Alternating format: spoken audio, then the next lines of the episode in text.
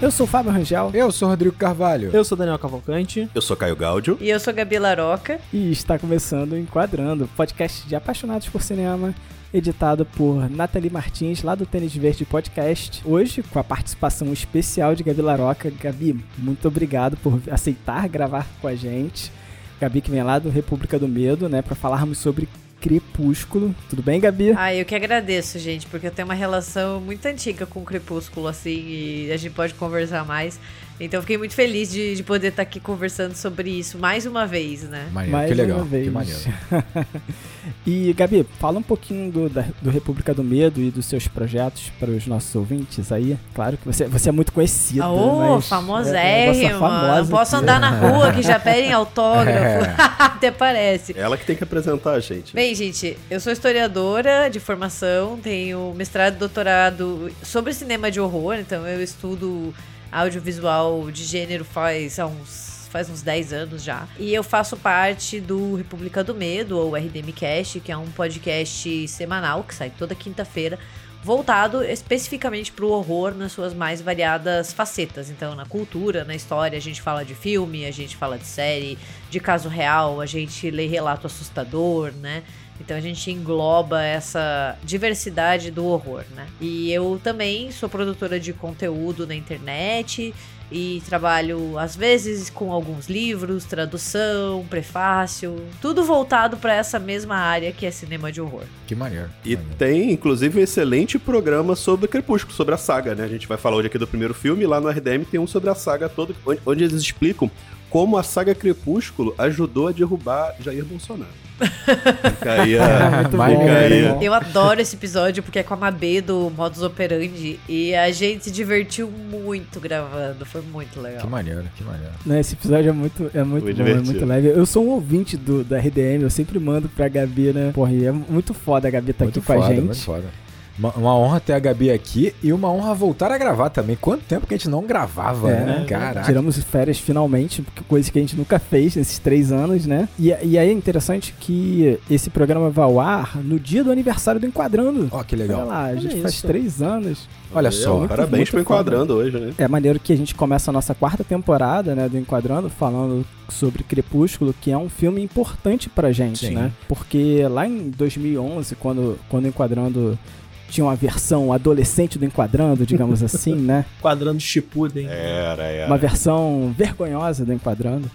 Né, digamos assim. Não, vergonhosa não, datada. Vergonhosa, pesada. Datada, datada. Pesado, não, né? datada ficou muito bom. Datada é muito bom. A gente falou sobre Crepúsculo, né? Nessa onda também que a internet tinha de falar sobre Crepúsculo, né? Gente, o RDM comenta sobre isso, né, Gabi? Sobre é, a ascensão do Felipe Neto em função de Crepúsculo, né? E esse marco na internet, né? Muita gente foi nessa onda, assim, sabe? E eu lembro da gente também seguindo muito esse caminho no passado, né? De fazer um pouco de mocking, né? do filme, mas agora eu, eu olho para Crepúsculo, sabe, e eu tenho uma visão pô, totalmente diferente, assim. Eu vejo eu vejo coisas muito positivas nesse filme e eu tô esperando que depois desse episódio a gente vai receber uns hates. Vai. Com certeza. Vai, vai. Vamos receber. Estamos precisando. A gente só tem um por enquanto, a gente tá precisando de mais. Eu tô esperando vir a crítica que a gente politizou o Crepúsculo, hein? Essa crítica eu tô esperando muito ver. Mas eu acho muito legal mesmo a gente fazer esse filme, cara, porque é uma maneira da gente também, entre aspas, se retratar.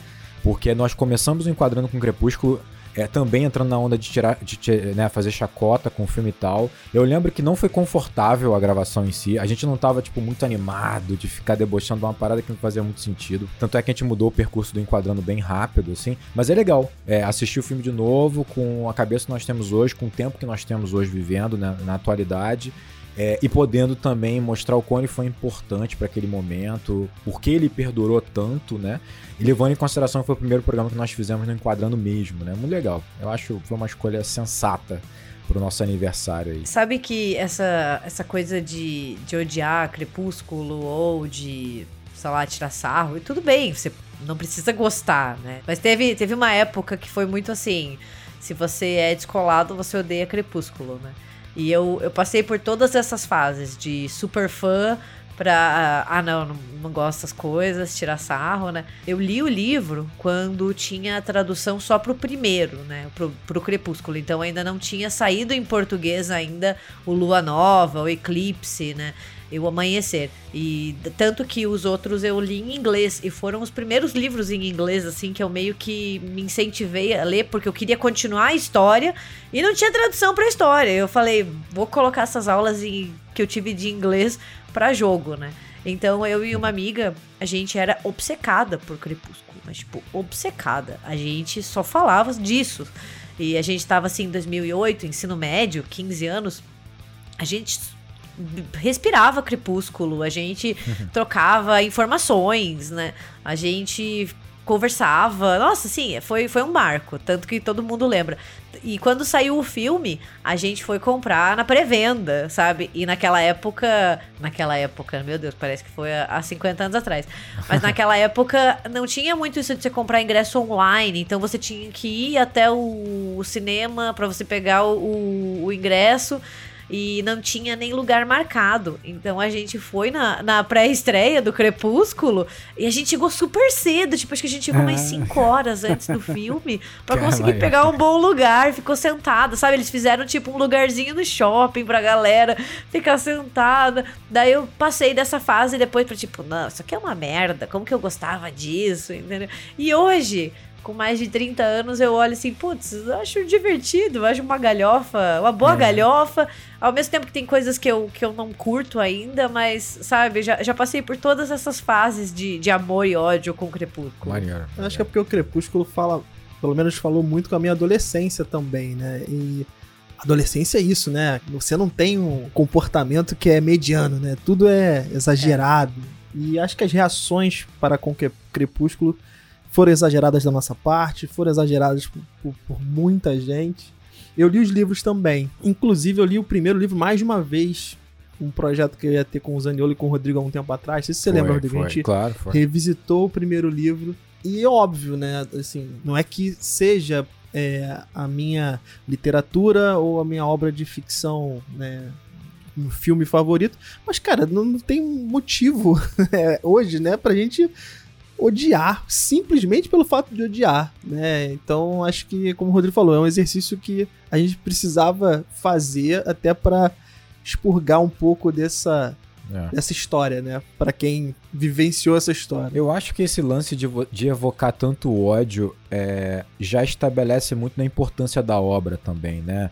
No sentido de que você lê o livro, eu li o primeiro, né? E você vê o filme, assim, cara, é, é um filme, uma obra para adolescente. Tem seus problemas, né? Obviamente tem coisa muito datada, coisa, tá, tem até umas questões sérias ali que vão ser debatidas aqui. Mas ainda assim, pela época que, que foi criado, é para agradar um público. Ponto. Tipo assim, fantasia, vampiro, romance. O ponto é, quantas obras feitas para um público gigante, sabe, público gigante, foram feitos para agradar homens, sabe, que eram terríveis. Aham. Histórias bobas, mal feitas, com personagens caricatos, vazios. Quantos, quantas histórias são assim? Quantos, quantas franquias são assim? Sabe, de Velozes e Furiosos a Rambo. Ah, primeiro Rambo é muito A bom. Marvel O mesmo. primeiro Rambo é muito bom, mas a própria Marvel, é, que é basicamente história de bonequinho, basicamente história de, de, né, de homem com sunga sobre, sobre a calça, não sei o quê. E, e, no fundo, nunca gerou tanto ódio, nunca gerou tanto problema, tanta questão. Por quê? Porque você tinha, assim, uma franquia que agradou muitas meninas e muitas mulheres. Isso incomodou. Isso foi absolutamente estranho e diferente pra época. E só nisso Crepúsculo tem que ter né, um, um- um valor estabelecido por, pelo que ele gerou, cara. Né? Não era comum isso, isso gerou ódio, gerou uma, uma resistência, gerou um- uma coisa. E foi ganhando cada vez mais proporção. Sabe, ele foi ficando cada vez mais popular e foi ficando cada vez mais é, é, enraizado na cultura pop, exatamente por toda essa relevância que ele foi tendo pelo ódio que ele foi gerando, né? Tem muito a ver com isso que você colocou, né? A gente tem um corte demográfico aqui bem claro, né? De, de gênero, né? Era isso, era o clube do Bolinha que não gostava de uma coisa que foi feita pra.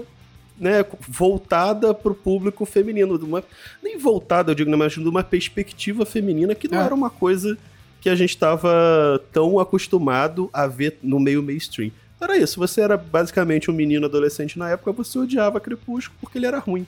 E é, é engraçado você ver isso hoje. Essas mesmas pessoas provavelmente estão aí defendendo os filmes da Marvel com unhas e dentes, né? E se você parar pra pensar aí, assim, qualidade artística, né? Se, se é que isso existe, assim, eles não estão muito distantes, não, né?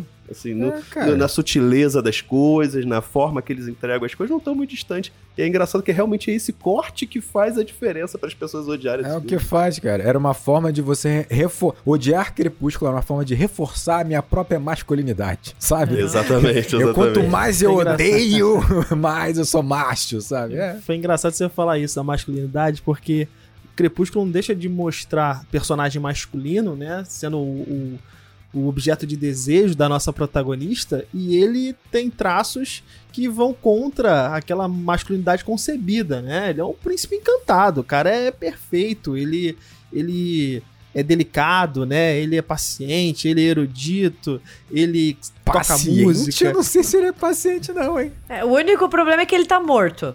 É, exato, exato. Tirando um probleminha aqui, um probleminha ali. E entra no quarto dela de madrugada, né? Pra assistir ela É, dormir. é- é meio, meio complicada essa situação, mas a gente vai chegar lá. É, eu só acho que também incomodou um pouco porque é um exercício que os homens em geral não estão acostumados a fazer, né? A, a, a verem um, um exemplo de masculinidade diferente sendo ovacionada e não aquela masculinidade muito tóxica, né?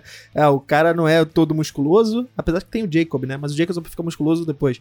Mas enfim, e é um exercício que a gente não tá tão acostumado, né? Então o adolescente que não tá dentro daquele padrão Edward também, pô, não- é horrível. Esse garoto aí brilha no escuro. né? Brilha no Brilha escuro, no brilha no sol, sol. gente. Ah, no Enfim, sol. isso gerou também um estranhamento, vamos dizer assim, que afastou o demográfico masculino do, do, do cinema. Mas, cara, foi um fenômeno, né? Eu Foi. tenho os números um aqui. fenômeno. Crepúsculo arrecada 10 vezes mais do que o orçamento, né, de 37 milhões de dólares só em bilheteria, fora em DVD, porque na época se vendia muito DVD, são 200 milhões de dólares em DVD, mais 26 milhões em Blu-ray, ou seja, o estúdio investiu 37 milhões e arrecadou mais de 600 milhões de volta. Então é, é um fenômeno, é, com relação a números não tem como a gente fugir. E, e só pra efeito de comparação, eu peguei aqui um filme que é próximo, né? é, que a gente falou lá no Enquadrando 36, que é Distrito 9, que é um filme indie, considerado um filme indie. Né? Ele custou 30 milhões de dólares. Ele custou quase a mesma coisa que Crepúsculo. Né? Então, Crepúsculo tem um orçamento aí baixíssimo para o tamanho que ele é. Harry Potter, pra você ter uma noção, 9 anos, 8 anos antes, custou 125 milhões de dólares. né? Bem antes, né? Então, assim, você tá falando de, de algo que foi feito com muito pouco e gerou muito lucro. Isso é até uma coisa que a gente pode discutir um pouco, né? Que eu acho que isso reflete muito no, no que esse primeiro filme é, né? Eu também acho. Eu tava lendo um pouco sobre esse orçamento e tem a ver um pouco com a questão do demográfico. Primeiro que a produção ela conseguiu é, esse montante com muito esforço, obviamente. E os estúdios, né? Há uma colaboração aqui da MTV, salvo engano, com a Paramount. A MTV Filmes é um, é um estúdio da Paramount. Isso. E a expectativa do estúdio era arrecadar, quiçá, o dinheiro empregado para produzir o filme. Porque até então, literaturas voltadas para público feminino não, não performavam bem nos cinemas. O último exemplo que eles citam é Quatro Amigas e um Jeans Viajante. Não sei se vocês já, viram, já ouviram falar desse filme. Eu nunca vi, mas minha mãe tinha na locadora. E ele não tinha performado bem no cinema, tinha feito 30 milhões. Então a expectativa do estúdio era, ó, se a gente chegar até aqui, é onde, né, costumeiramente esses filmes conseguem alcançar. E o filme arrecadou isso no primeiro final de semana. Quer dizer, mais do que isso no primeiro final de semana. Então, tem até uma historinha sobre isso aí. Na verdade, quem produziu o filme acabou que não foi a Paramount. Né? É, a Paramount comprou os direitos, a MTV Filmes ia fazer. É, e aí fez, foi uma confusão danada. O primeiro roteiro que saiu de Crepúsculo era a Bella usando arma, é, e, e era uma coisa meio é, John Wick, assim. Caramba. É, e aí Stephen Meyer reclamou muito, e esse filme engavetou. Ficou lá parado um tempão, até que eles perderam o direito do, do filme. E aí, uma produtora que saiu da Paramount foi pra uma outra produtora, pra Summit, que foi a- quem produziu o filme no final das contas. E ela falou, pô, vamos comprar esse filme aí que eu quero fazer esse filme. E aí eles fizeram. E é, um- é uma produtora muito pequena, muito pequena. E ela, né, é- é, conseguiu fazer o filme, rendeu astronomicamente. Os caras, a Summit foi vendida tem uns 5 ou 6 anos por 400 milhões de dólares pra Lionsgate, recentemente. E dizem que esse aí é um. que, que é Crepúsculo é persona não grata na Paramount, que você não pode tocar nesse assunto lá, porque eles basicamente perderam uma mina de ouro Perderam. que tava dentro do estúdio e deixaram rolar. Com certeza. O filme é dirigido pela Catherine Hedwig, uma diretora que ficou conhecida por um filme adolescente também. Eu vi quando era adolescente, né? Aos 13. Muito bom, filme bem legal. É. E depois ela também conhecida pela Garota da Capa Vermelha. Eu lembro de ter visto esse aos 13. Ele, ele foi impactante. Uhum. Lembro Sim, da minha adolescência, pesado, né? esse filme foi impactante. Eu queria colocar piercing na língua por causa desse filme. É. Tá até na capa, né, do filme As Duas Meninas com Piercing na Língua, né, e tal. Só um pequeno comentário é que a Catherine Hardwick, ela dirige um segmento no gabinete de curiosidades do Guilherme Del Toro, que tá na Netflix, então...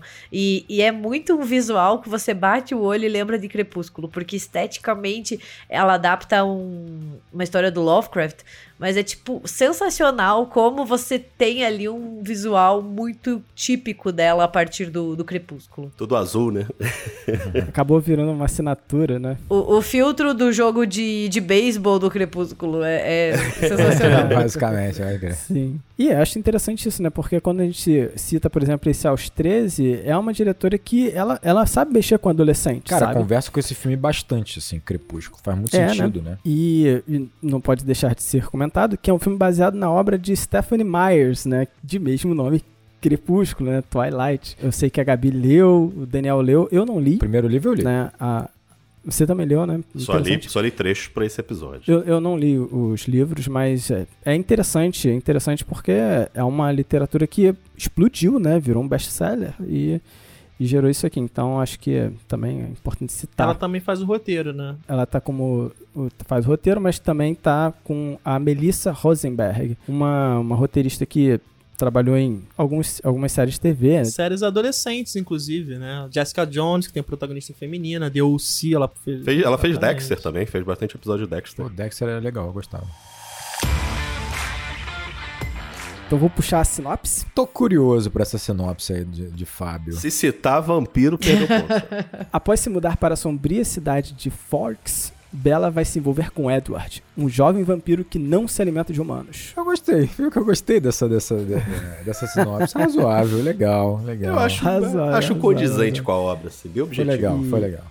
E essa sinopse é patrocinada por Marina Versiani, Matheus Santana, Lucas de Freitas e João Vitor Braga, galera. Muito obrigado. Obrigado, Obrigado. gente, de coração. Valeu, pessoal. Então vamos lá, Gabi, fala aí das suas impressões do filme, fala sobre o que o filme significa pra você. Vamos lá, pode começar puxando Abre o aí. coração, Gabi. Vamos Quando lá. eu assisti pela primeira vez, eu odiei, como fã do livro. Eu não gostei e a minha amiga também não gostou. A gente saiu do cinema injuriada, assim, tipo. Mas, gente, eu tinha 15 anos, sabe? Assim, tinha que dar. Tem 15 É ou coisa de 16, fã, né? né? Mas é, você nunca vai agradar o fã, não tem como, né? E a gente meio que já tinha lido os outros livros, então a gente já tava, tipo, com mais informações daquele universo do que o filme abordaria. Mas a gente não gostou. Eu lembro que a gente falou muito mal, ficou decepcionada, não era o que a gente tava esperando. Daí eu revi de novo já, tipo, ok, achei ok. Daí eu tive a fase que passou o Crepúsculo, porque saturou, né? Eu não sei, virou aquela coisa. a- Sabe aquela coisa que adolescente chato faz também? Que daí, ai, tá todo mundo falando disso, eu não quero mais, entendeu? Eu gostava quando era antigamente. É, né? daí assim, dois, Não era tão né? mainstream. 2009, daí eu já conheci True Blood, daí eu fiquei apaixonada por True Blood. E eu li Bom todos. o-. Não, eu li todos os livros que deram origem à, à série. Acho que são uns 15, assim. Eu, eu nem sei por que eu fiz isso, mas eu li tudo. Eu tenho tudo guardado, assim. Daí eu meio que desencanei de Crepúsculo e fiquei muito tempo sem assistir. E hoje, acho que ano passado eu revi, assim. E eu achei, assim, que é um filme divertido. Eu, eu, eu tenho uma, uma opinião. Não é o melhor filme que eu já vi na minha vida. Não é o meu filme favorito. Mas tá muito longe de ser um lixo, como muitos haters surgiram por aí, sabe? Eu vejo muita gente falando assim: ah, que vampiro não brilha, né? Ai, vampiros tem que ser Vampiro mais. não brilha. É, os vampiros têm que voltar a ser mais assustadores, né? Tem até aquela ideia assim, tipo, ah, o Edward é muito. Ele, é como bem falaram, é uma masculinidade muito diferente, né? E eu sempre fico perguntando, porra, gente, tipo, vampiros, assim, Drácula não é a masculinidade padrão, entendeu? Lestat, porra, os vampiros Pô, da Anne Rice, Lestat, entendeu? Andy Rice é tudo menos masculinidade padrão, né? É, então eu fico tipo, tá, o Crepúsculo ele quebra um pouco isso, ao mesmo tempo que ele re- reforça, porque ele também tem outros personagens ali. Mas, tipo, qual é a tua base pra dizer isso? Porque vampiros são sempre desse jeito. É, e, e quando você cita entrevista com o vampiro, né, Lestat, aquele filme, eh, os vampiros, eles não são símbolos de masculinidade, não. Acho que pelo contrário, né? Eu vejo o, tanto na literatura quanto no cinema, quando a gente pensa assim em, em dois vampiros que, que são meio que base pro que a gente conhece, que é o Drácula e a Carmila. É, porra, eles são codificados de uma, uma forma muito queer, entendeu? Tipo, é, não é nem uma metáfora, tá ali, entendeu? Se você não consegue ler, tá faltando interpretação. E isso é muito levado pro, pros filmes, né? Algumas vezes mais sutil, de outras não. Mas vampiros sempre tiveram essa, essa codificação, né? Que não é heteronormativa de forma alguma, né? Pô, pra mim, o Luiz e o Lestat, eles eles adotam a Cláudia, gente. Eles são um casal que adota uma, uma Aham, criança, um entendeu? Então, tipo, eu, eu não entendo muito essa argumentação do Crepúsculo. Eu acho ok você não gostar, ninguém é obrigado a gostar de nada. Você pode dizer, pô, acho esse filme uma merda porque eu não gosto dele, entendeu? Mas dizer que, tipo, ah, é uma merda porque olha o que eles fizeram com os vampiros, acho que tem que voltar ali e fazer um, um recap do que é a história dos vampiros na literatura e no cinema, né? Verdade.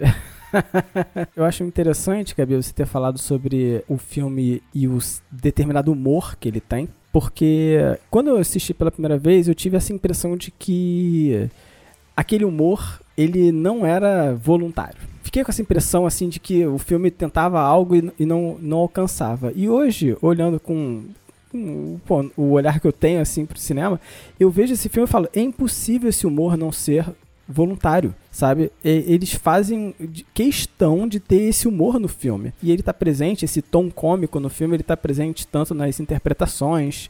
É, é- é incrível, é incrível. Por exemplo, a, a tentativa, por exemplo, de colocar o humor, por exemplo, no olhar do Jasper.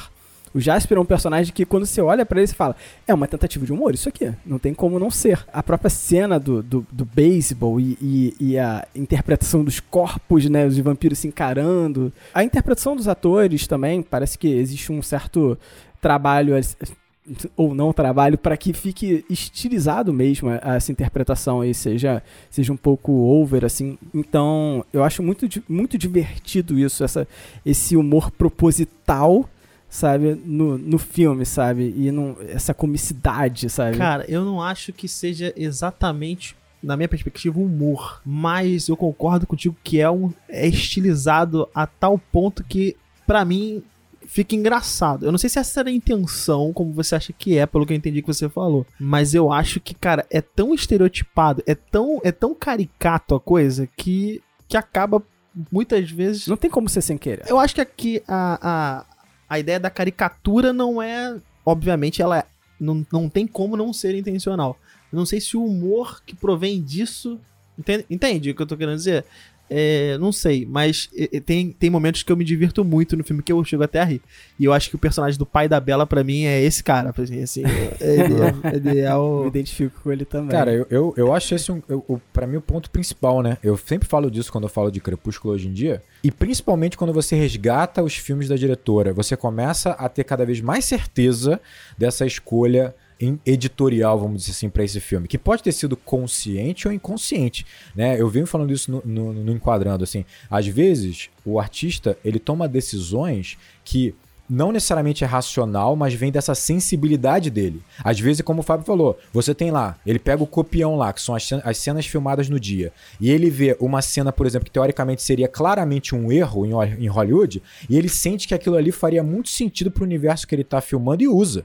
Né? E ele vai construindo dessa forma essa textura de caricatura ou essa textura do exagero que corrobora com um argumento que tem vários absurdos. Então, assim, eu acho que quando, quando, quando a diretora, a Catherine, Ela pega essa obra, ela percebe que há um tom de absurdo nessa narrativa que ela tem que estar incorporado em todas as camadas desse filme, senão não faz sentido, né? É uma é, a premissa toda de você ter uma família de vampiros quase colonial lá, numa cidade minúscula, mas que a escola dessa cidade parece mais cosmopolita do que uma escola de Nova York, de Manhattan, sabe? A ideia de você ter os vampiros como estudantes de ensino médio, que estão ali disfarçados, mas ao mesmo tempo eles estão completamente diferentes, isolados, afastados e tal. Então, assim, ela pega essa ideia toda, né? Toda a breguice do diálogo e ela entende é, que, cara, isso tem que funcionar no filme como um todo. E aí ela vai aproveitar uma coisa que ela aproveitou no filme do, do que ela fez aos 13. Pareceu que ela fez aos 13 anos. Né? O filme que ela fez anterior, né? Que é, que é esse filme adolescente aos 13, que é o baixo orçamento. Então eu vou dar uma, uma, uma cara de crueza, de amadorismo, entre aspas, sabendo que os efeitos visuais não serão perfeitos. E eu aproveito para dar todo um tom que vai gerar esse humor involuntário muitas vezes, mas que é uma escolha sabe? Consciente ou não. Né? E assim, são coisas óbvias, assim, tipo, o Daniel fez um corte rápido de uma das cenas mais importantes do Crepúsculo, é quando a Bela tá sendo, né, o, o Edward tá sugando o sangue dela no final do filme. Cara, cena mais importante do filme. A Bela, em dado momento, ela fica vesga. Essa cena nunca passaria em nenhum filme de Hollywood. É simples, cara. A cena não foi filmada uma vez, não é assim, ó. E a gente tem um take só, vai ter que usar esse, ferrou. Não, claro que não. Eles fizeram esse take quantas vezes eles quiserem. Eles fazem esse take. Sabe? Tipo, é, é, é a cena mais importante. Foi o escolhido, foi aceito aquilo, porque faz parte, sabe? Eu acho que tem consciência disso sabe? Como o Fábio falou, é, são tantas camadas disso, sabe? Que você começa a perceber, pô, eu acho que tem uma certa consciência nisso aqui. Eu acho que ela deixou os atores que são iniciantes, sabe? Soltos. E foi utilizando cenas que claramente eles não utilizariam. A cena do, do Robert Pattinson reagindo ao cheiro da, da, da né, ao cheiro da Bela. Assim, claramente não seria essa cena que, que, que, ela, que, ela, que seria escolhida para um filme sério de Hollywood. Como ela aproveitou essa cena e colocou em câmera lenta ela entrando na cena. Gente. Ela entra na sala em câmera lenta. Câmera... Olha só, deixa eu defender uma coisa aqui. Um filme de romance, qualquer um, e principalmente adolescente, o momento mais importante do filme é o encontro do casal. Por quê? Porque você vai apresentar o casal e você vai apresentar a conexão entre eles. Essa conexão normalmente tem a ver com. Tem a ver. É gerada com o antagonismo que há entre eles, né? É sempre yin yang um pouco. Beleza. É um momento importantíssimo. Você vai comprar o casal. É a paixão do casal. Aqui, cara, é assim. O Edward claramente tá com nojo, um, um, um asco da Bela de tal maneira como é interpretado nessa cena, que ela bota a câmera lenta. Que você, você olha um momento e fala assim: nossa, a Bela tá passando na frente do ventilador e os cabelos esvoaçantes. É a beleza da Bela? Não, cara, corta pra cara do, do, do Robert Pattinson, que não tá aguentando, sabe? É assim, é óbvio que é consciente, só pode ser consciente, sabe? Tipo assim. E aí torna o filme mais interessante, mais empático, sabe? Torna ele mais simpático pra gente. É, porque ele, ele aceita esse, entre aspas, não tô criticando, ele aceita um ridículo. Ele aceita o, a própria chacota. Ele se leva a sério em alguns momentos que ele tem que se levar, mas ele sabe que ele vai ter frases muito bregas, ele sabe que ele vai ter momentos que, pô, nem faz tanto sentido, mas ele aceita. Isso faz com que o filme seja muito mais interessante. Legal você falar dessa cena, Rodrigo, porque eu, eu fui ler o livro, eu falei, eu vou ler até a hora que eles se encontram. E, cara, eles se encontram, sei lá, na página 20. Isso, é, essa cena acontece na página 20, é muito rápido. E aí eu falei, pô, é, deve ser uma cena, né, muito bem trabalhada, tal, do primeiro encontro. E a cena é, dá pra eu ler aqui sem o Fábio ficar chateado comigo. É, ele estava inclinado para longe de mim, sentado na ponta da cadeira e desviava o rosto como se sentisse algum fedor. É isso é a isso. descrição da cena. É. E, e, assim, é, a minha surpresa, né, é, foi foi justamente essa. Cara, o livro é muito objetivo no, no, em tudo que ele descreve, né? Em tudo que ele coloca ali.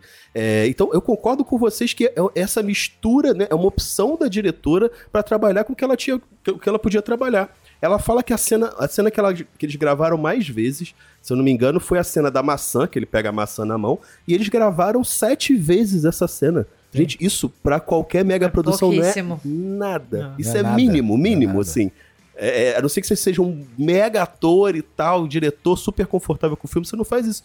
Né? Então, essa escolha realmente de fazer é, é, de fazer as, as cenas e permitir que o filme seja é, tão brega, digamos assim, né? Camp em inglês, né? Que é o termo menos feio para brega. É, é, é, muito deliberada, cara. Porque a obra que eles tinham original que é uma obra direta, que não entregava tanta profundidade em cada cena, né? E não tô falando isso como uma crítica, Tantos né? É detalhes, parte, né? Não integrava É, detalhe, pelo menos. é né? parte do, do, do- né, da, da lógica de escrita da, da autora. E com pouquíssimo dinheiro que eles tinham. Então, assim, a solução é genial. A solução é genial. Fazer o filme funcionar dessa forma. E um filme que tem, é, um livro que tem é, efeito especial, né? Que exigiria, demandaria efeito especial e tal. Ela fala que são pouquíssimas as cenas de fundo verde.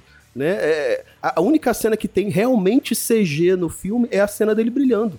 Todo o resto eles fizeram na mão, na máquina, na lente, É com prático. carrinho, só efeito prático. Então, é, é, era o que ela tinha na mão pra trabalhar, né? E ela, eu, na minha opinião, assim, foi competentíssima de fazer isso. Eu acho que a gente entende muito mais do filme quando a gente volta pro material de origem dele, que é o livro. Eu acho que isso faz um. Torna a reflexão e, e nos torna até mais gentis com o filme. Porque o, o livro. E, e eu não tô falando isso como um hate, como uma hater, eu tô falando muito mais como alguém que leu e assim, ele não é um livro maravilhosamente bem escrito, entendeu? Sim. E tá tudo bem, nem sempre a gente quer ler um Ulisses, entendeu? Sabe? Tipo, a gente às vezes quer ler algo que é pra você se divertir, que tem que ser uma leitura mais rápida. Eu adoro esse tipo de livro, assim. Eu acho que livro de romance também é, tem que ser mais dinâmico, senão fica chato. E a gente tá falando de um livro que é voltado pro público juvenil, para adolescente. E eu acho que o mérito por si só é fazer adolescente ler, sabe? Você coloca adolescente para se engajar, isso abriu portas para muita gente que eu conheço se interessar e ir atrás. Então eu acho que Crepúsculo tem esse mérito. Mas assim, não é uma escrita rebuscada, não é uma história mega inovadora, se a gente for pensar também, né? É, não é, nossa, super detalhada. Então, assim, e a premissa por si só, ela é absurda. Sim. E, e a gente vai entrando nesse universo, ela é absurda. A gente tá falando ali de um vampiro de 100 anos que tá num corpo de 17, numa cidade aonde não sai muito sol, porque se eles ficam no sol, eles brilham. Então, assim, vai crescendo, né? Com, com a história, assim, lá pra frente, né? A gente vai ficando cada vez mais fora da casinha, assim, tipo. Quando eles têm a filha, então, daí, gente, daí é. Daí foi, entendeu? Eu acho que é abra- abraço absurdo. E se o filme tentasse captar um estilo muito sério ou muito adulto, ele ia falhar miseravelmente. Miseravelmente. Porque o livro não é assim. Então, se eles quisessem fazer uma história de romance muito séria, não ia dar certo, porque não ia pegar o público-alvo. Se eles fizessem uma história muito dramática, também não ia atingir. Então, assim, eu acho que eles conseguem pegar muito bem a essência do livro, que é a essência do absurdo, e trazer para as telas. E eu acho que isso a gente acabou vendo com o tempo, porque quando saiu teve muito isso, ah, é ridículo, né? Mas, cara, assim, é, é- é meio que a essência de muitas dessas histórias. É o ridículo. E é o que torna elas legais, entendeu? Exatamente. Pois se elas fossem sérias, elas não iam ser divertidas. Eu tenho uma parte aqui na minha pauta que era justamente sobre isso. Até que ponto, eu vou falar a palavra qualidade aqui, mas não é no sentido de dar mérito ou tirar mérito do livro. Até que ponto a qualidade do livro tá, interferiu no que a gente viu em cena. Até porque, se a autora participou também do roteiro, né?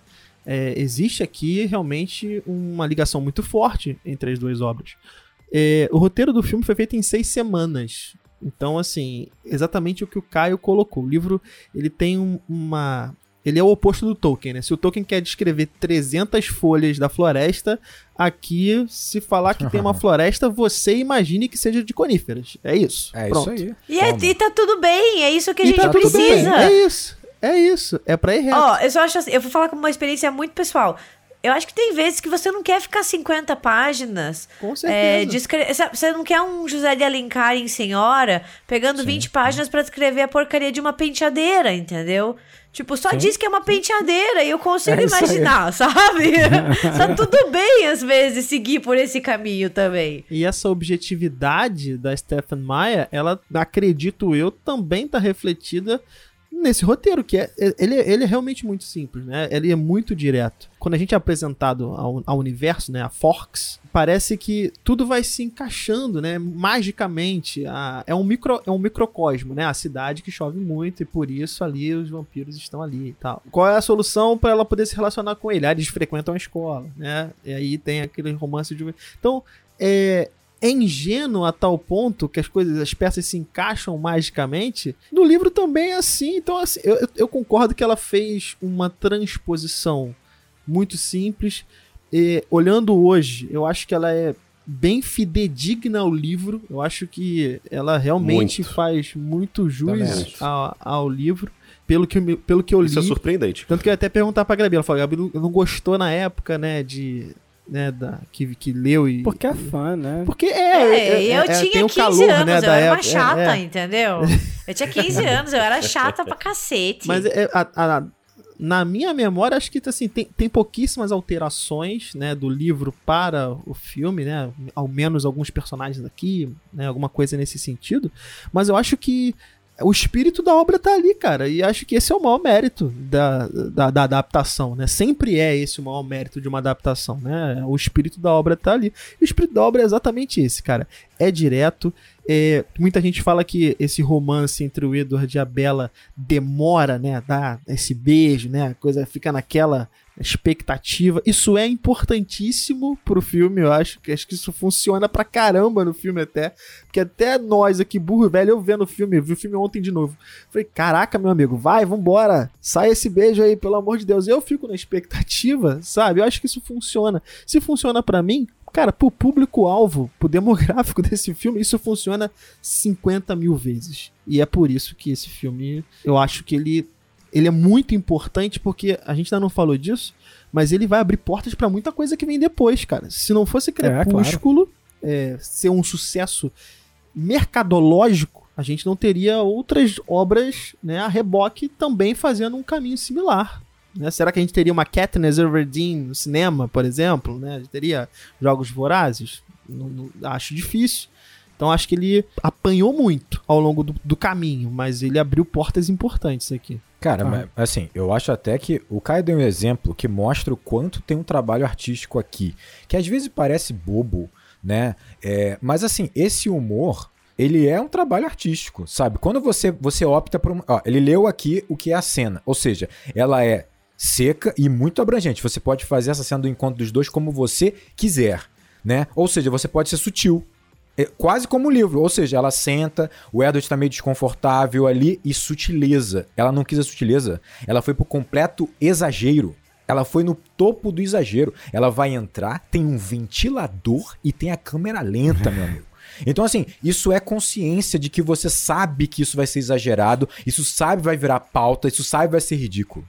E, que, e funciona. Porque dentro desse corpo que ela tá construindo, vai funcionar, sabe? Eu acho que isso, isso traz um diferencial gigante pro filme, E pô. eu, e eu acho que tem uma, uma questão também de trazer o humor em função do adolescente, sabe? Porque pro adolescente, esse romance é uma parada, sabe, muito séria. Porque pro adolescente tudo é muito grande, tudo é muito exagerado, né? E eu acho que esse filme ele consegue, hoje em dia, abarcar a gente junto, da gente olhar pro adolescente com um determinado, um olhar assim, tipo, mais é, maduro e olhar assim, pô, esse, esse é o romance adolescente, sabe? Que coisa, que coisa Essa é intensidade bonita, do que coisa- adolescente, né? que coisa intensa, que coisa, que coisa engraçada, sabe? E eu acho muito foda porque ele, ele, ele brinca com a Bela de uma forma nesse filme, sabe?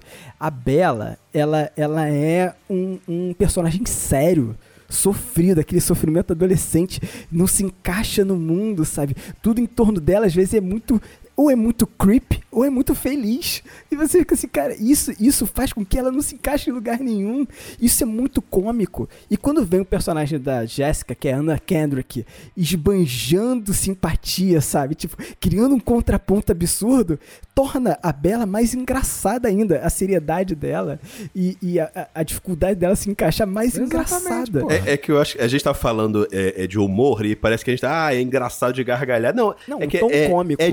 Divertido, né? É, acho que assim, é, é divertido, É. acho que é mais assim, né, tem mais a ver. É divertido que você vê, as cenas são divertidas, assim, é legal quando ele sente o fedor e ela cheira o cabelo, assim. Você- é uma coisa estranha, mas ao mesmo tempo é divertido, você sabe? Essa cena que a, que a Jéssica chegando também, né? Que é, que é divertido, os, os amigos dela são divertidos, né? O pai dela é divertido, então, né?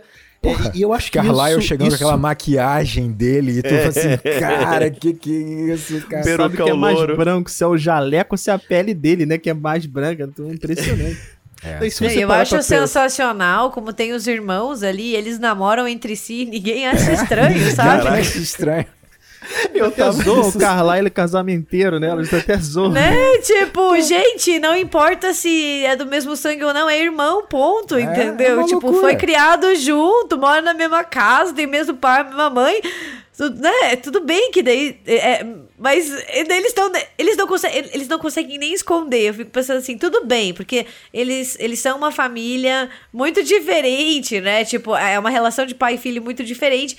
Mas assim, pô, nem tentar na escola esconder que ali, não, eles, eles não estão nem aí. Tão nem Não aí. estão nem É aí, sabe? Eu fico né? tipo, gente, que É bizarro. uma cidade pequena, né? Deve ser o maior comentário da cidade. E o comentário é assim: não, dizem que eles têm relação entre eles, mas ninguém sabe. Aí chega Os caras eles de com mão dada braço na cintura, assim, agarra a menina fazendo carinho no rosto dele. Pô, Cara, sem nenhum então, mundo isso aquilo é irmão, né? É muito foda, cara. Olha, quer ver um exemplo de quando não funciona? Pra gente ver o mérito de, de, de Crepúsculo, isso me veio essa semana.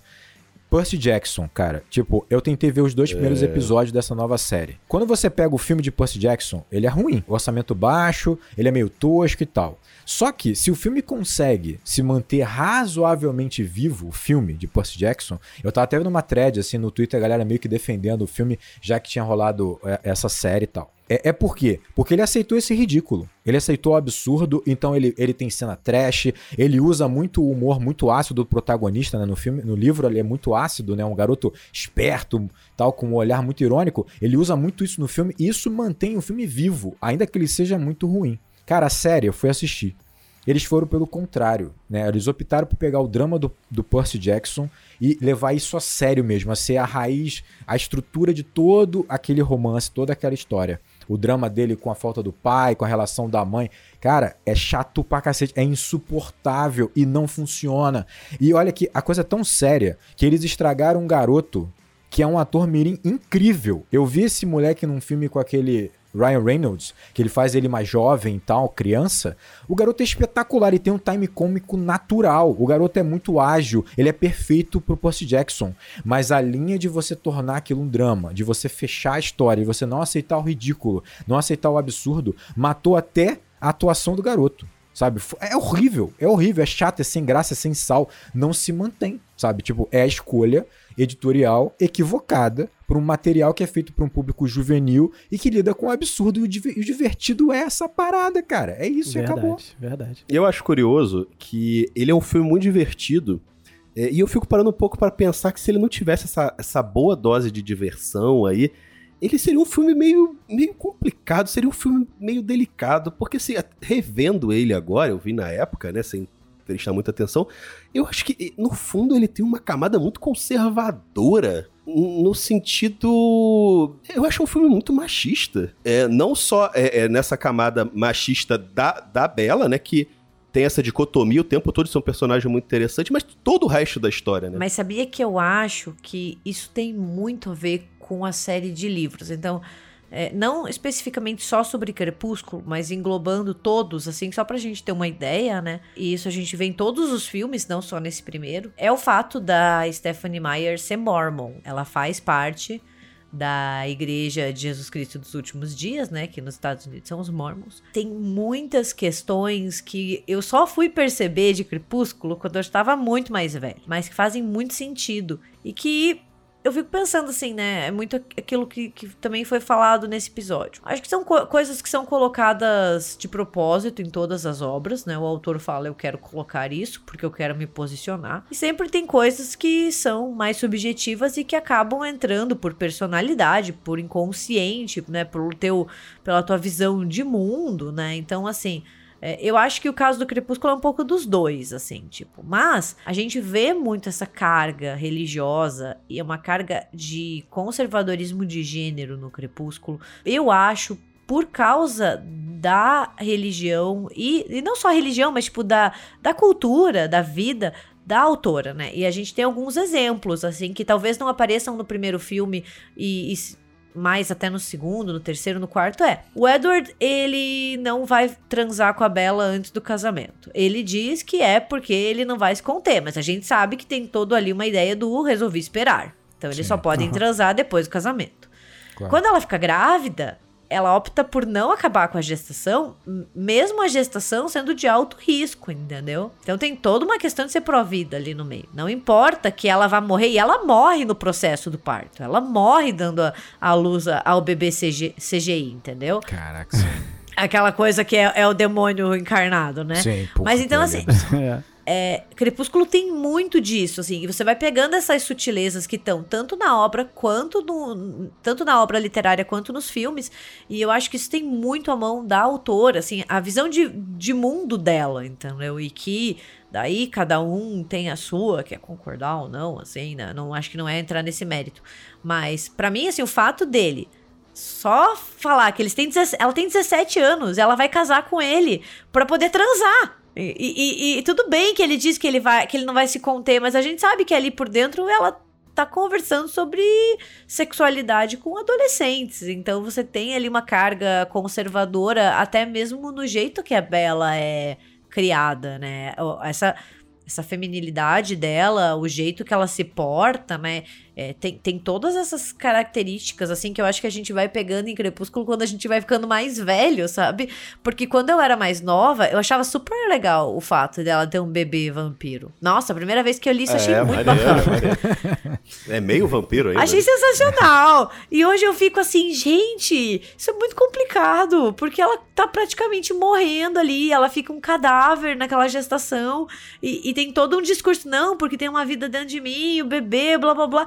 Você fica, cacete, tem toda uma questão política e de gênero ali no meio em crepúsculo que eu não pesquei a primeira vez porque eu era muito nova. E tem uma associação muito forte entre sexo e perigo, né? Que o Edward cria pra ela, Filmes né? de terror, né, cara? E Sempre tem isso. é, né? Os filmes de terror sempre tem isso. A Gabi fala bastante disso. É né? só ver a maçã. Pra mim, a maçã é a simbologia máxima. Sabendo dessa questão da, da, da Stephen Meyer ser, ser da igreja. A gente chama de Mormon, mas o nome da igreja é Igreja de Jesus Cristo dos Santos dos Últimos Dias. Teve uma, uma, uma declaração recente da Kristen Stewart falando que o Crepúsculo é um filme muito gay e tal, que ninguém nunca percebeu isso, né? Apesar de ter vindo de uma, de uma escritura mormon. E eu não sabia desse detalhe, que ela era mormon. E aí eu fui pesquisar um pouco mais sobre o que é, a igreja acredita. Né? Ela é como se fosse uma dissidência cristã que segue esse livro de Mormon. Né? E tem coisas semelhantes do cristianismo, mas tem algumas coisas próprias. É, uma das coisas que a, que, a, que a igreja acredita é que a gente passa por três etapas na nossa vida. Existe uma vida é, antes da nossa vida mortal, né? Que é você é um espírito. Em algum momento você segue os desígnios de Deus e você vem à Terra para passar por provas e expiações como forma de Deus saber se você está apto ou não para quê? Para ter a vida eterna. Então você tem que passar por todos os tipos de prova e expiação, fugir dos pecados, é, correr de todas as formas que contrariam o que dizem os livros, né, o que, o que dizem os mandamentos.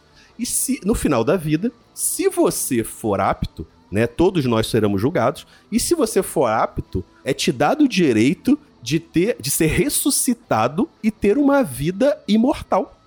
Você tem uma vida imortal. E se você parar pra pensar em Crepúsculo, é, é muito isso, né? O, o Edward, ele já alcançou essa, essa vida imortal, né? Tanto que ele foge dos pecados, ele corre dos pecados, ele não quer deixar ela pecar, né? E ela tá o tempo todo nessa disputa, né? De, ah, eu, tô, eu tenho o desejo aqui é, e, e não posso, não posso é, é, conceber né? Não posso deixar, me permitir. E isso é muito claro no filme, assim, fica claro no filme, porque tem uma cena dos dois quase transando, que é uma cena super, né, tensa, assim, no sentido é, erótico da coisa, e ela, logo em seguida, corta pra uma cena dos dois abraçadinhos na cama, né? Como se, ah, passou aquela tensão, certo é isso aqui agora, né? É, Conseguimos. e ah, foi legal a Gabi ter citado a questão do aborto, porque como é que, né, aí isso é mais pra frente, né, mas como é que a, a, a Bela recebe a vida imortal? No momento que ela se recusa a abortar, ela dá a vida dela pra, pra não, não abortar, pra poder salvar a criança e salvar o filho do, do Sim, Edward. sim. Então, nesse momento, ela consegue fugir da aprovação e ela ganha a vida imortal dela. Então, assim, o texto é todo política ideológico forte, né? religioso. É. E, e eu acho maneiro isso porque eu sinto muito uma disputa nesse primeiro filme, uma disputa da diretora com o texto, né? Não sei se vocês sentem isso também. é, é, a diretora parece querer puxar as coisas para o outro lado, enquanto o texto puxa para outro, né? Eu sinto sempre uma, uma espécie de conflito, né? Eu acho a Bela um personagem muito interessante, porque ela tem toda essa ideia do da autossuficiência adolescente, né? Ela é auto, né? Tudo é sobre ela. Ao mesmo tempo que ela tem essa essa imprudência adolescente, a protagonista da nossa história, ela também está inserida dentro de um contexto absolutamente clássico de literatura. A Bela do livro, ela é inclusive muito mais, eu diria, ela se deprecia muito no livro, né? Ela, ela é sempre Hum. muito para baixo, ela Tem nunca uma é autoestima suficiente. Ela tem uma autoestima muito baixa, né? No, no, li- no filme eu acho que isso nem é tão exagerado, ou tão exacerbado Ela quanto... sabe que ela é inteligente, por exemplo. Por né? Ela é a Exemplo, sensação exato. da cidade, eu acho muito Ela é a sensação todo da mundo gosta cidade, dela. né? Ela sabe que ele falou a raiz de pi sem, sem titubear. Ela fala, você tá falando a raiz de pi pra mim, sabe? Tipo, Ah, Então a a Bela ela tem essa, essa nuance, ao mesmo tempo que ela tem o protagonismo em si da, da história, teoricamente, né? Ela que toma as decisões, ao mesmo tempo ela tá inserida dentro de um contexto que ela tem que ser protegida, que ela é frágil. Então é uma dualidade que, ao mesmo tempo que você falou, né, que a- existe uma, uma ótica um tanto quanto machista dentro do de Crepúsculo, a autora, né, defende falando que ela é feminista, inclusive, né, que ela Caramba. defende, né, se, se considera feminista. E aí eu acho que há um, descol há um descolamento um pouco, porque eu concordo com tudo que a Gabi falou. É, é, a gente consegue realmente enxergar absolutamente todas essas influências culturais, religiosas da autora na personagem, mas eu acho que ao mesmo tempo o grande público muitas vezes não capta essa, essas influências e acaba assimilando uma Bela que é o retrato de uma adolescente que tem uma série de inseguranças que quer ver um príncipe encantado entrando na sua vida, que é o cara que é, vai resolver os problemas, né? Então ela é, ela é meio que uma princesa da Disney sem ser uma princesa da Disney, tendo certa autonomia, tendo certo protagonismo. Eu acho que no final das contas, a Stephanie Meyer ela conseguiu, talvez não tão intencionalmente, alcançar um ponto muito específico, que é aquele em que ela vai conversar com o público infanto-juvenil e que é um público mais feminino e que quer enxergar um romance. E ela vai, vai conversar com um público que é só infanto-juvenil. Ela vai conversar com um público que só quer o romance. Então ela alcançou uma métrica aqui que fez com que o produto que ela criou dialogasse com muita gente. E aí eu acho que a maior parte da galera não assimilou essas influências todas. Por mais que ela seja é, mormon, e isso tá muito claro, tá claro pra gente hoje. Talvez, acredito que pra mim pelo menos não estava nada claro na época, né? Eu só problematizei, pô, será que é muito mais fácil ela virar vampira logo? Por que que tá esperando, meu Deus do céu? Vira vampira logo. Quer virar vampira? Vira vampira, meu filho. Vai embora. Quando, quando- eu entendi que o vampiro é pura doutrinação da lógica dessa igreja, né? É, é muito surreal. E como isso não. A igreja é, é, elogiou muito o livro. Foi muito elogiado pela, pela igreja mormon, né? então, É, só que você vê, ao mesmo tempo, outras entidades cris- cristãs batendo no livro pra caramba. Falando que é um livro super é, voltado pra criança, erótico, com temas, né, mulheres que não respeitam a- as crenças religiosas, que querem quebrar a família e tal. Então é muito louco. Isso da época, né? Mas assim, isso que é foda, porque tem tudo isso, não precisa nem tão longe. Primeiro livro, basicamente, o- o Edward, ele consegue, ele consegue completar, tirar 10 em todos os tópicos de abuso no relacionamento possível, né? Ele consegue todos, né? É, desde todos os gaslighting possíveis até abusos mais sérios e tal, né? Como, como tudo, né? Beleza. Ele invade o Invade quarto, o quarto dela. dela. É Cara, bizarro. ver ela dormir é uma parada que realmente me. É bizarro, né? só que, só que É. assim, ao mesmo tempo, é, eu acho engraçado que pra mim o que torna essa obra ela mais eterna, vamos dizer assim, principalmente o filme também, eu acho que há sim esse duelo entre diretora e, e roteirista, que se no caso é a escritora, mas pra mim também há um duelo dentro da própria Stephanie Meyer e tá muito claro isso. Sim. Porque os personagens são muito complexos e é isso que torna a história muito boa. É, nesse, nesse aspecto que a gente tá conversando aqui. Porque, cara, é muito engraçado você perceber o seguinte: o Edward ele, ele abusa e ele tem consci- consciência do abuso. A Bela é abusada e tem consciência de ser abusada. E aí você já gera um debate de não, não é suficiente só ter ciência do abuso para que você saia dele ou para que você pare de, de cometê-lo, né? Isso já, é um, já gera naturalmente esse debate. Outro ponto é, ainda que você possa usar o vampiro como uma simbologia para a eternidade, para o paraíso divino, o vampiro na cultura pop ele é mórbido, ele é sombrio. Quando você olha, por exemplo, a Stephanie Meyer escrevendo um diálogo normal no momento carinhoso, leve dos dois do casal, cara, tem palavras como ódio, como tensão, pressão, como, como raiva.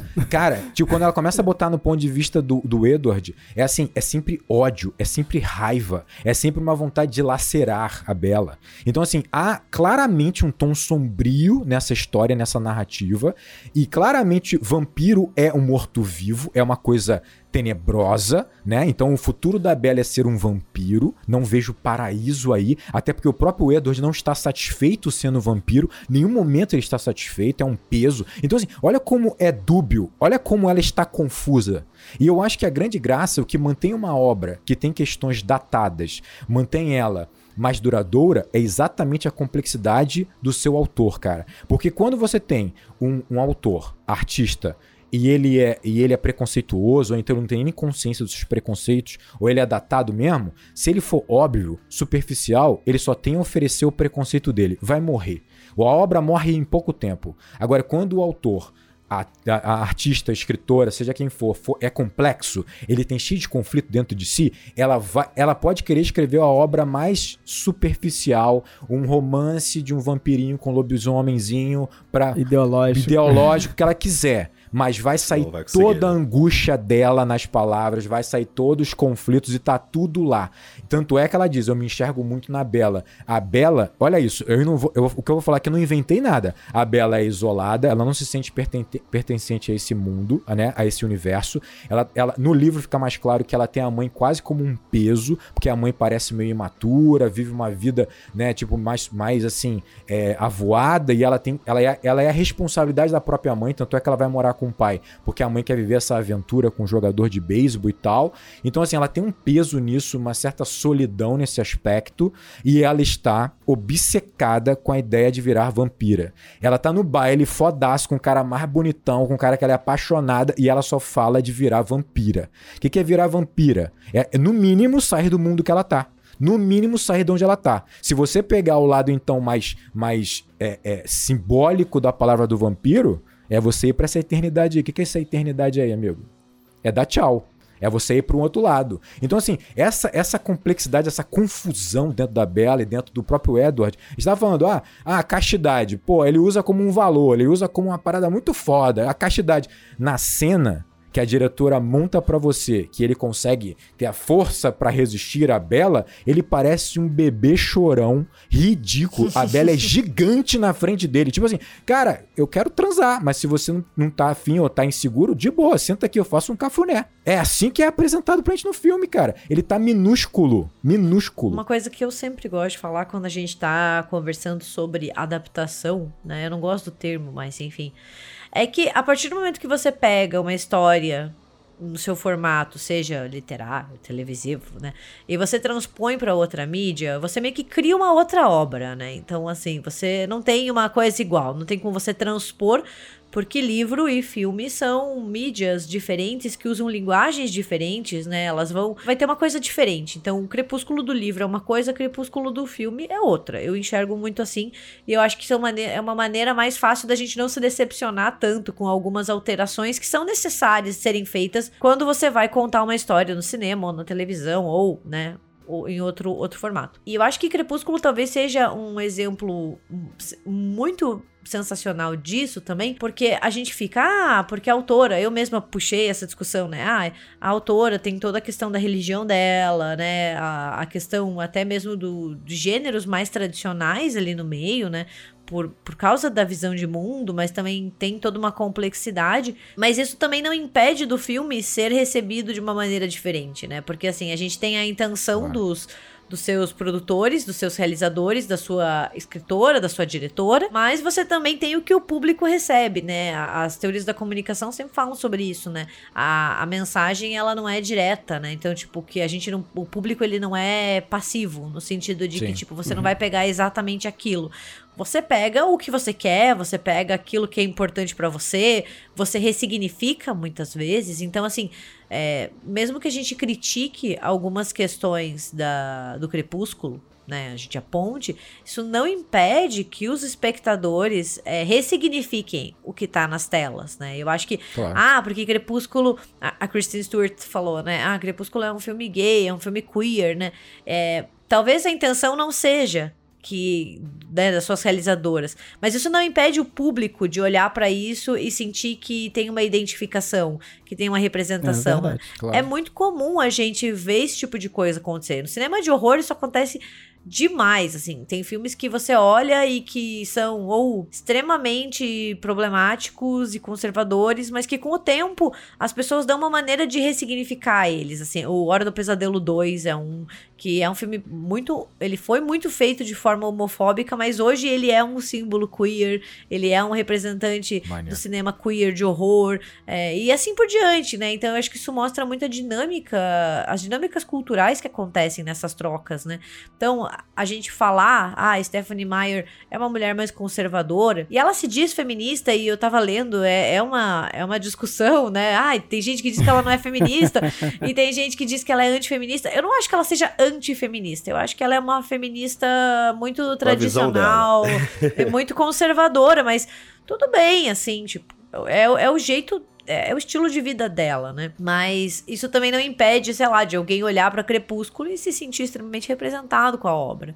Então, acho que a gente tem, tem que sempre ter em mente essas, essas questões, né? E eu acho que Crepúsculo é um ótimo exemplo Sim. de como uma obra, uma história sai da, da cabeça de uma pessoa e, e vai se desdobrando em várias ramificações de interpretações e de significados e de outras obras e do que significa para as pessoas, entendeu? É, eu acho e isso só faz a obra crescer aos meus É, olhos. Sim, sim, com certeza. É porque e cada um vai tocar de uma forma diferente, né? Por mais que você tenha no final dessa cena, né, que a gente tá falando que eles vão transar e tal, é, você tem um recado conservador, eu consigo entender por que, que uma menina de, de 15, 16 anos consegue se identificar tanto com aquela cena.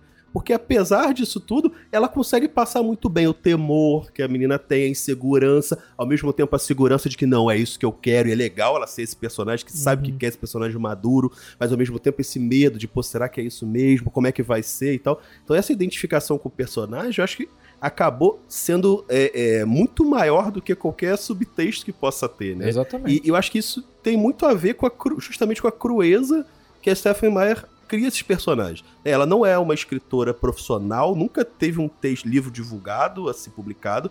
Então, é, a impressão realmente é essa, que ela colocou muito dela ali naquele personagem, né? E aí, Exatamente. você, o personagem passa uma veracidade muito grande, né? Tem honestidade, né, cara? Tem honestidade. Exatamente. E, e- e só pra deixar claro, ela adora o filme, tá? O primeiro filme, ela adorou o filme, ela elogia o filme, fala que, ela, que é isso mesmo, que é exatamente como ela imaginou e tal. Então, essa, essa disputa que eu falei é só na minha cabeça mesmo. E eu acho que tem uma outra questão aí, cara, que assim, não é só a Bela que, que, que funciona, né? Que é uma grande personagem. Eu acho que o casal funciona. No final eu comprei eles total. Me sinto mal por isso. Me sinto mal por isso. Se não funcionasse o casal, cara, esse filme não performaria e não duraria, tá? Eu acho que o Edward é um cara O complicado. boy lixo perfeito. é um boy lixo perfeito e tal, mas eu acho que essa soma, na verdade, essa equação aí, ela, ela funciona muito bem.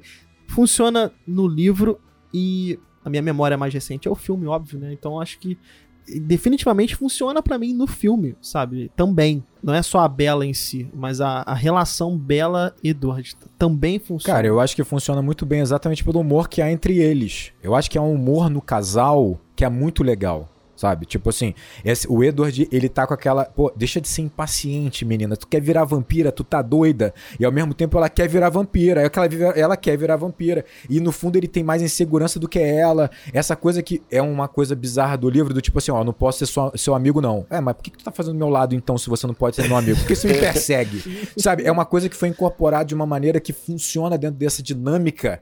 E, e, e você vai comprando. Tu vai comprando. É porque, então, é o boy lixo, é isso aí. É o boy lixo. É. Todo mundo passou por um na vida. Se você não passou, você é o boy lixo, entendeu? É, Fica a ser, reflexão. Aí, aí, reforçando o que a Gabi falou, pra você ver a complexidade da arte em si, e aqui a gente tá falando de um filme que, é, como a gente falou, é uma adaptação já de uma outra obra, de um outro olhar tal. Olha isso. Você pega, olha que trajetória interessante. Como é que é a protagonista de Aos 13, filme da diretora? É uma menina adolescente, tímida, inteligente e tal, mas não é popular, meio desajeitada e tal. E ela decide se aproximar da menina mais popular da escola. Que é uma doidona lá e tal. E a partir daí, ela começa assim: não, vou topar qualquer parada, vamos, vamos, vamos extrapolar os limites, porque eu quero viver o universo que você vive. Vamos botar piercing na língua. Vamos, é, exatamente, piercing na língua. Não sei, eu acho que elas vão bem Drogas. além. Elas vão bem além do que piercing na língua. É, o piercing na língua, né? É, não é nada, mas beleza. E aí o que acontece? Olha isso que interessante. Ela tem um perfil semelhante a Bela, atravessa uma linha do risco e ela começa a, a, a flertar, cara, com um risco de morte o tempo inteiro. Essa menina no filme do Aos 13. A parada ficando cada vez maior, a ponto de ela tá se transformando em outra pessoa, a mãe não reconhece mais ela, a outra menina não tem uma relação muito boa com os pais, acho que ela não tem a mãe e tal. Então tudo isso é de uma diretora que vai incorporar de alguma maneira isso dentro de Crepúsculo. A Bela carrega um pouco disso. A Bela tá. A Bela, a desa- desajustada, a que se sente né, totalmente fora daquele universo, daquele mundo, tá flertando com um universo em que ela é tão vulnerável. Que no primeiro momento que o Jasper lá doidão vira pra ela e fala: Ih, humana vai virar minha caça, acabou o mundo dela. Acabou, não, cara. cara, não é o Jasper, não. É, esse é o James. Ela não tá em segurança, o pai não tá em segurança, a mãe não tá em segurança, ninguém tá em segurança. Acabou. Acabou. Tipo assim, olha o que ela tá flertando, sabe? Então aí tu vê, é uma visão de uma diretora que pega um filme que é muito cru, sério, denso, pesado, e vai fazer um filme que tem muito mais humor, que é muito mais fantástico, muito mais divertido, mas que bota aquele. Sabe aquela coisinha? Eu tenho certeza que a, a- Catherine Hardwicke, ela viu esse lado sombrio do texto, que é um romance estranho, sabe? Meio, meio sombrio, meio pesado demais. É um papo muito doido do Edward o tempo inteiro, sabe? Tipo, minha vontade de te rasgar no meio, é te trucidar. é tipo, eu quero teu sangue. E aí, tipo assim, aí ele se afasta, aí ele volta. Essa coisa sombria do.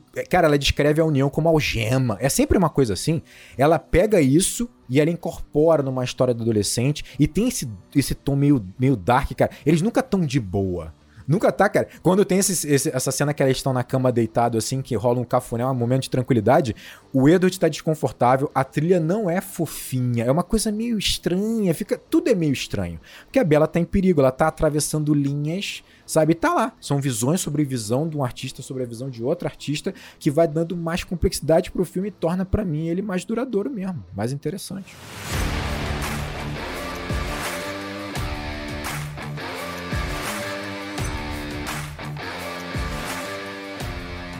Eu ia falar também que hoje eu vejo um, um pouco desse filme com os olhos do, do personagem do pai da Bela, sabe? Que, que na época não era um, não aí. era um personagem que na época que eu vi muito tempo atrás eu me identifiquei tanto e hoje eu me identifico tanto com ele. Tá chegando nos E eu falo, 40, meu isso aí, Deus, né? é, né? é, Acho que é isso mesmo. Cara, é, se a Bela fosse minha filha, nossa, é, é uma situação que você fica assim, meu Deus, ela tá se envolvendo com um cara que claramente é perigoso. O cara falou que ia cuidar dela, ela volta com uma queda na escada. Não, sabe o que é o pior? Vai ficando pior, né? E quando ela casa e some? Ah, não, veja só, e daí aqui voltou com esse bebê e ele fica tipo, caralho, É velho, o que tá né? acontecendo?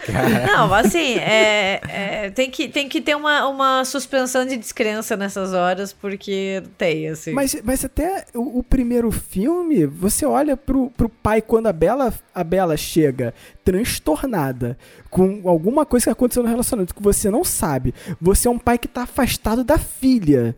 Cara, esse drama é muito familiar, sabe? É muito foda, é muito pesado. Pô, ele tá afastado da filha, ele tá tentando se reaproximar, e aí a filha usa a frase que a mãe usou pra sair de casa. É sadismo, né? Sabe, é tipo, bizarro isso. Coloca ele numa, né, numa sinuca de bico, tipo, cara, se eu tentar impedir, eu estou afastando minha filha. Se eu não impedir, ela está correndo perigo. Eu não, sabe, tipo, coloca o personagem do, do pai da Bela numa situação.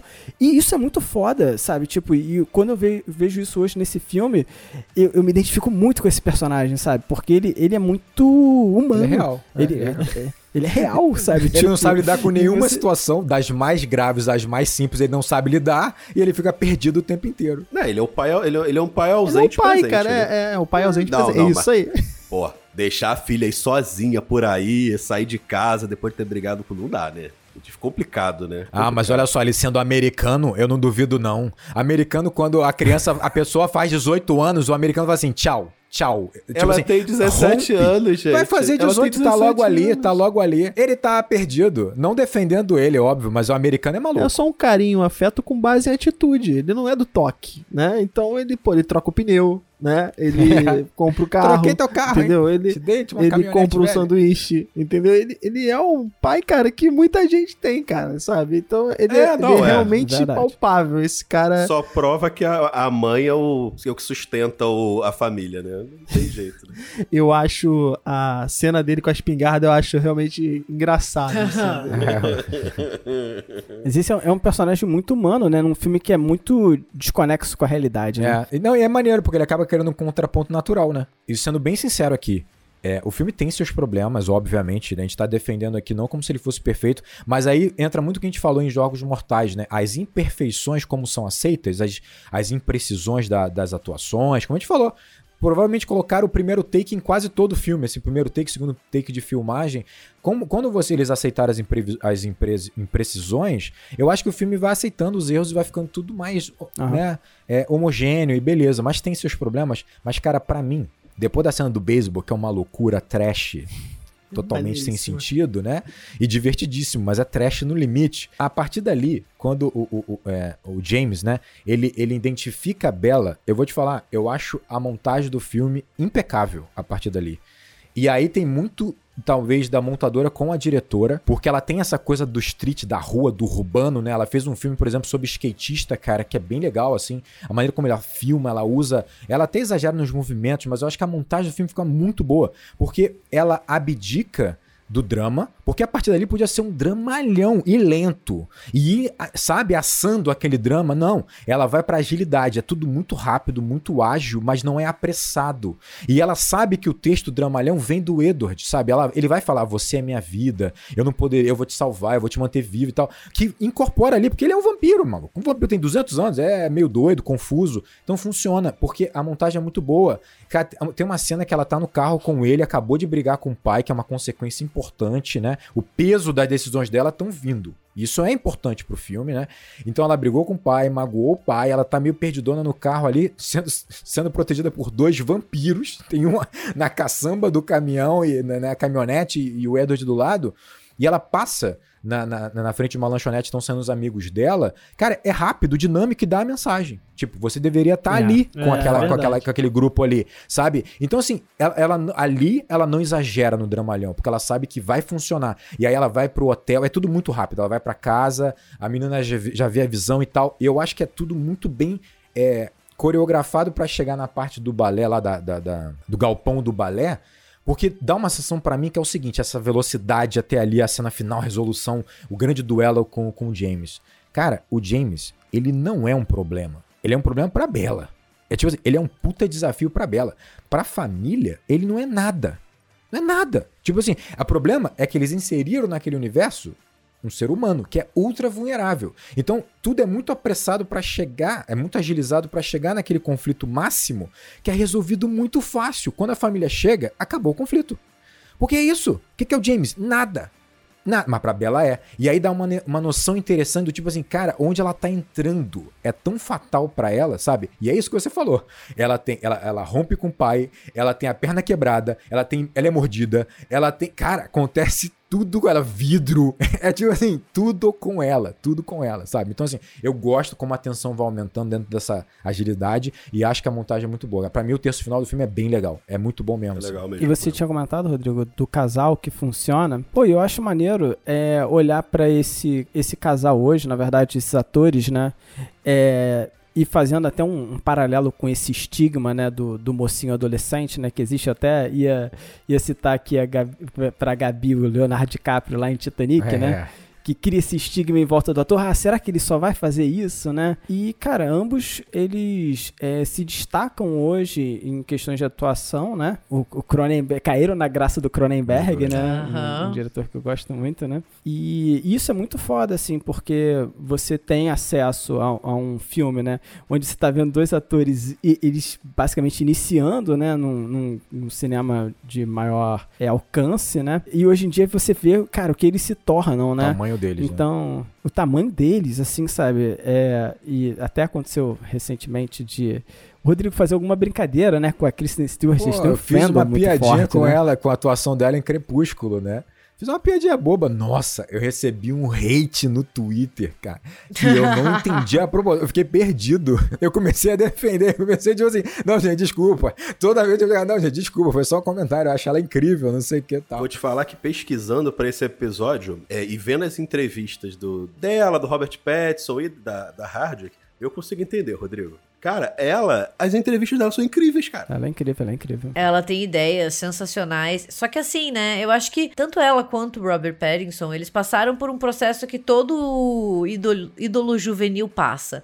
Que é, primeiro, você amadurecer muito, assim, você, você entrar definitivamente na idade adulta, né? Eles já eram, mas assim, tipo, você realmente sair do seu começo dos seus 20, né? E engatar na, na idade adulta em frente às câmeras, né? E, e evoluindo. E você vai decidindo também que tipo de papel você quer fazer, o que combina com você, que tipo de atuação você quer seguir. Eu acho que os dois, eles sempre foram muito bons. É, mas agora parece que eles se encontraram de vez, sabe? Eles estão numa maturidade de, de atuação que é muito legal, né? É, então, eles, eles fizeram esse trabalho de apagamento da grande mídia. Ah, vamos fazer filme indie agora, filme pequeno, é isso que a gente vai fazer, mostrar que a gente sabe atuar e tal, pra depois voltar para Agora estão voltando de novo com mais força, né? É, então, e eu acho que foi um trabalho muito bem feito. E, e é, é interessante ver as entrevistas da, da Kristen Stewart e do Robert Pattinson sobre Crepúsculo. Acho que elas são bem diferentes. E aí, e aí é por isso que eu falo da Kristen Stewart. Ela demonstra uma maturidade quando ela fala de Crepúsculo, que eu acho muito maior do que Robert Pattinson. É porque eu acho que o Robert Pattinson levou o processo do Crepúsculo muito a sério, cara. Se você pegar a preparação dele pro personagem, ele se mudou pra Oregon, ele tirou carteira de habilitação, ele aprendeu a jogar beisebol, ele aprendeu a lutar, fazer acrobacia. O cara se dedicou, de certa E forma, aí ele não papel. encontrou um filme do Scorsese, né? E eu acho que o que foi aproveitado dele no filme seguiu um outro tom que eu acho que não conversa tanto com a carreira dele em si depois disso. Porque se você pegar os outros projetos dele, são só projetos muito sérios, cara. São dramas. Ah, mas olha só, Daniel, É. tem um pouquinho de falta de maturidade mesmo, né? Sim, de não tô dizendo que não tenha. né, eu só tô dizendo né? que eu acho que ele enxergou o processo de maneira diferente do que a Kristen Stewart. É, talvez tenha sido mais doloroso pra ele mesmo, né? Eu, eu não, não, não, não pesquisei como é foi o processo da- pra Kristen Stewart, mas ela já tinha alguns papéis quando ela foi fazer, quando ela foi Sim. fazer Ela Crepúsculo. já tinha feito na natureza E assim, selvagem. eu acho. Querendo ou não, se ele tá onde ele tá hoje, foi muito graças a Crepúsculo, sabe?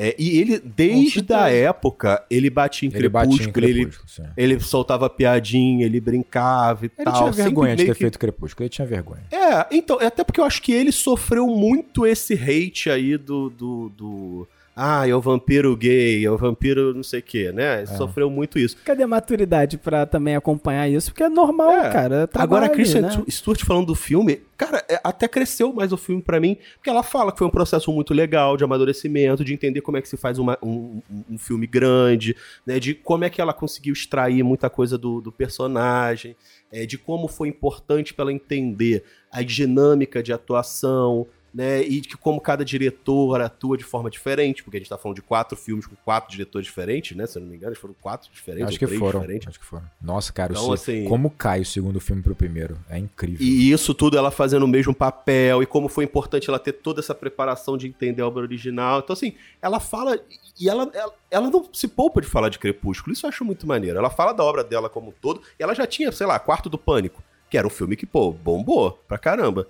É, e, ela, né, coloca isso tudo dentro desse processo dela. Eu acho muito interessante que esse casal tem uma tensão sexual nesse filme, que é passado assim pra gente. Esse casal é aproveitado pelo Cronenberg em dois filmes que tem tensões sexuais, sabe? Tipo, e, em situações estranhas, né? Porque é, é o Robert Pattinson em Cosmópolis, é, é incrível. Cronenberg também, especialista nisso, né? Criar uma, uma tensão sexual bizarra, que você fala, caraca, estranho isso aqui, mas foda, né? E, e a Kristen Stewart em Crimes do Futuro, que, porra, também, sabe, Nossa, tipo, tá um muito body bom. horror É, nossa, tá absurdo, né? Mas que você, sabe, tem, ela cria uma tensão sexual ali. Cara, e, e é, e é foda como isso eu relaciono hoje com essa cena da cama que você tá falando, por exemplo, que você citou, sabe?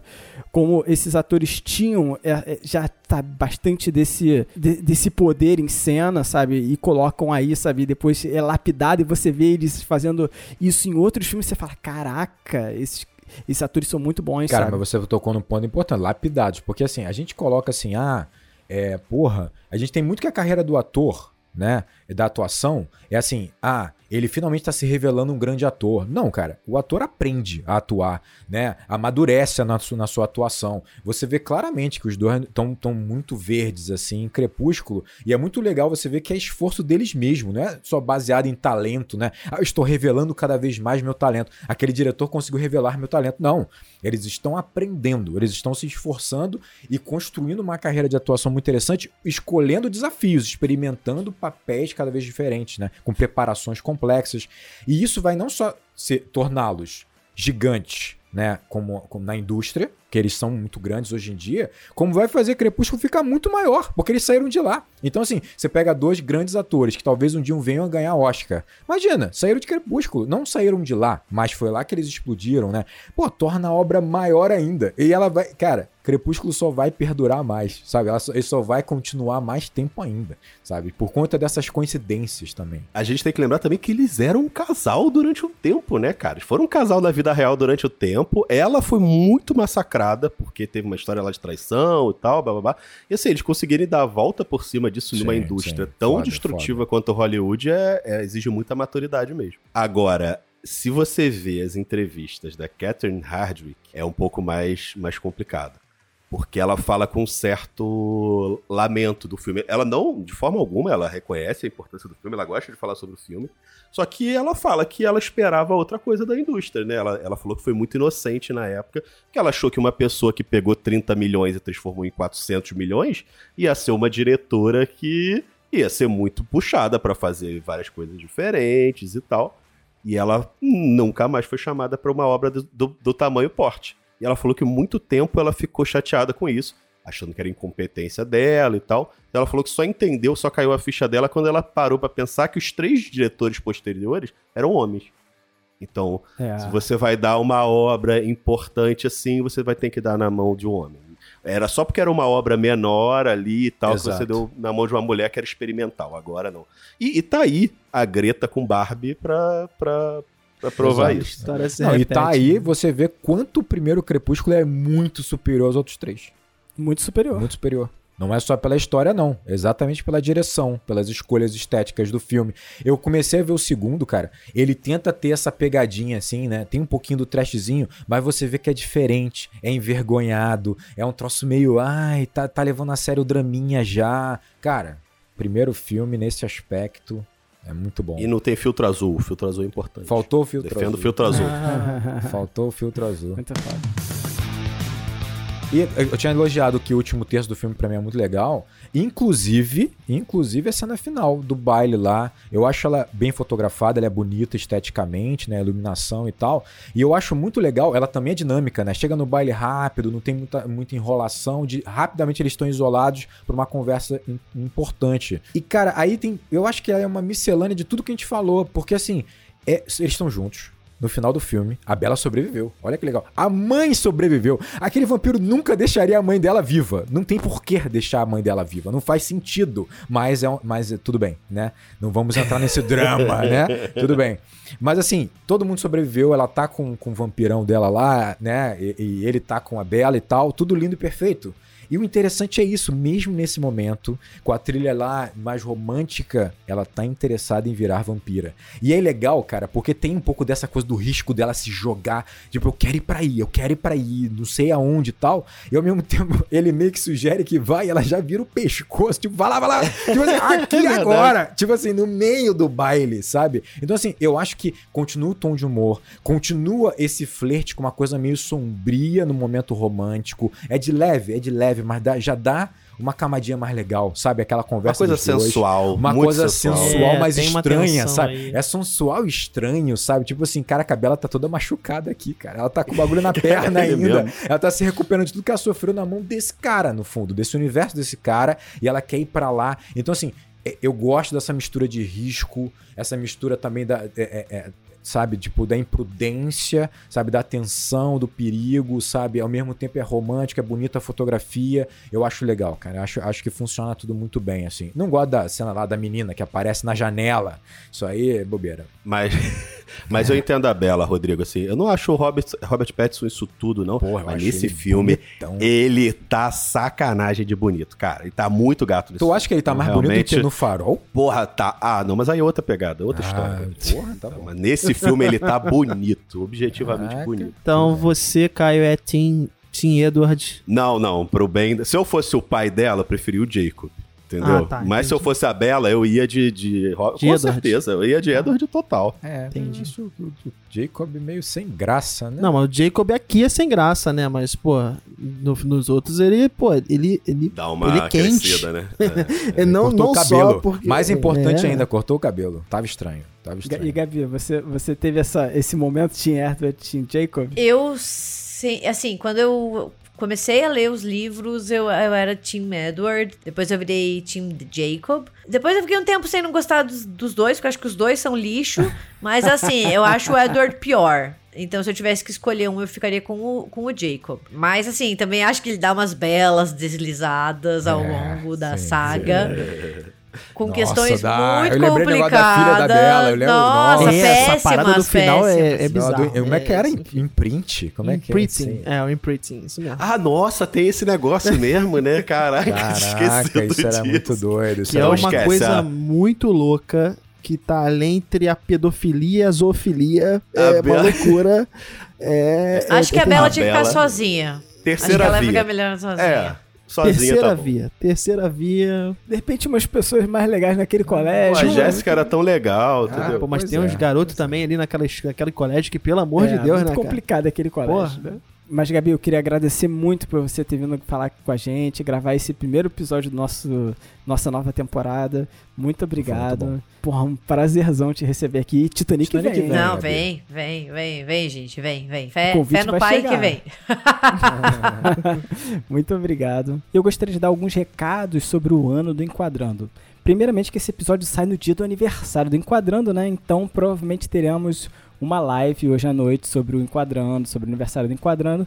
Então, se você está ouvindo esse episódio na quinta-feira, dia 8 de fevereiro de 2024, entra lá na nossa live e acompanha lá que vai ter uma live de aniversário em youtube.com.br enquadrando. Também gostaria de lembrar que todo ano, nessa época da temporada de premiações, o Enquadrando ele faz uma premiação com os nossos ouvintes, com os apoiadores, que a gente premia os melhores filmes do ano em algumas categorias, né?